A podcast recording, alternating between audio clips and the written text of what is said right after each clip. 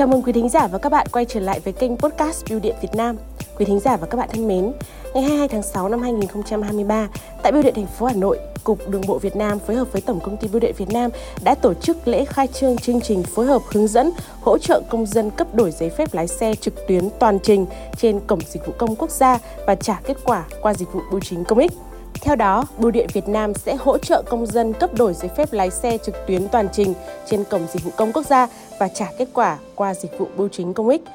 Và hôm nay, hãy cùng podcast Bưu điện Việt Nam số 34 tìm hiểu những nội dung liên quan đến công tác hỗ trợ công dân cấp đổi giấy phép lái xe trực tuyến toàn trình trên cổng dịch vụ công quốc gia của Bưu điện Việt Nam các bạn nhé.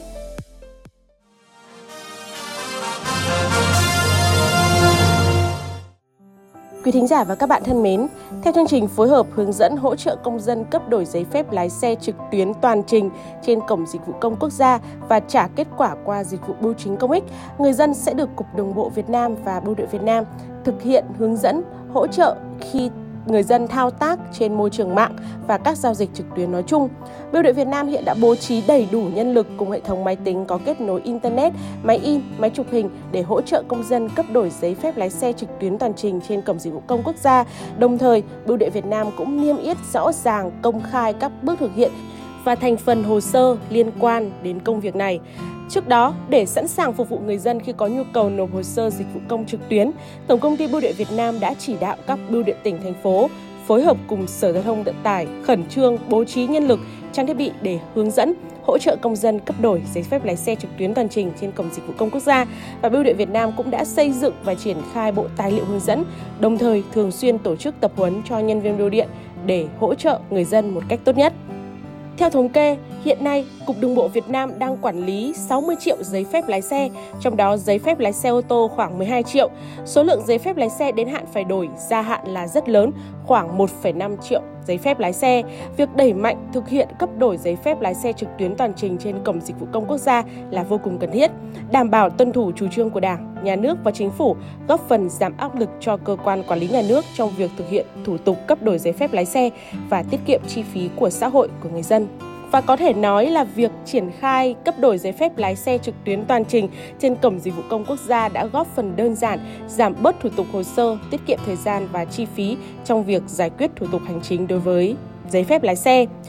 Tính trung bình cho việc ăn nghỉ, đi lại của người dân ở các xã vùng sâu vùng xa có khoảng cách đến trung tâm thành phố là khoảng 300 km thì mỗi hồ sơ cấp đổi giấy phép lái xe thực hiện theo hình thức trực tuyến sẽ tiết kiệm được khoảng 700.000 đồng các chuyên gia đánh giá Vietnam Post là một mắt xích quan trọng trong công tác giải quyết thủ tục hành chính. Việc tiếp nhận hồ sơ, trả kết quả giải quyết thủ tục hành chính qua dịch vụ bưu chính công ích đã được nêu rõ trong quyết định số 45 ngày 14 tháng 10 năm 2016 và các văn bản liên quan. Vietnam Post hiện đang phối hợp chặt chẽ với các cơ quan liên quan trong việc thực hiện giải quyết thủ tục hành chính một cách quyết liệt, đồng bộ để thúc đẩy tháo gỡ khó khăn, nhất là trong việc cấp đổi giấy phép lái xe trực tuyến.